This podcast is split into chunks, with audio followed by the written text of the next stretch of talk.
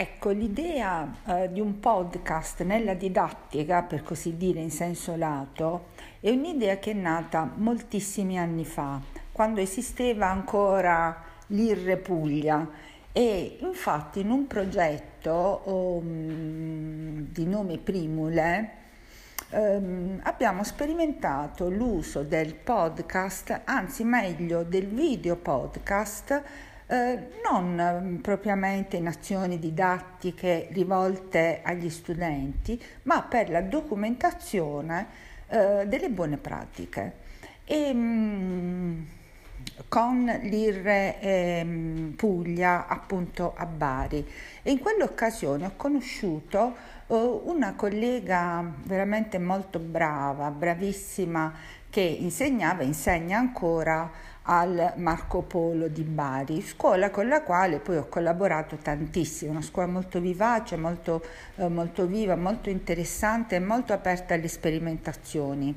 E, ed ecco che ora tornano però, torna il podcast con degli strumenti certamente molto più semplici di quelli che avevamo una volta, sto parlando di più di dieci anni fa, eh, perché con un cellulare è possibile registrare eh, una lezione, ehm, un'idea eh, e condividerla eh, con gli studenti, con i colleghi.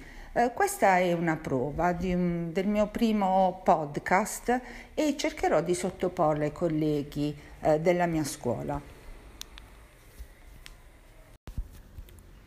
Fare didattica a distanza con i podcast Può essere un'idea interessante, eh, soprattutto per le discipline umanistiche, eh, può essere un'idea mh, perché utilizzata da un insegnante eh, che registra la sua puntata durante una spiegazione, oppure ehm, può essere un'idea forse anche per i docenti di discipline scientifiche.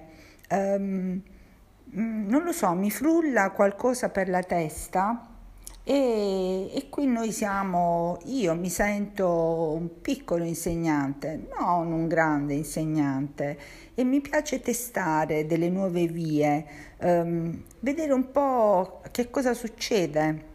E, mm, certo bisogna avere la lingua svelta e soprattutto le idee molto chiare. Mm, vedremo, ci proverò.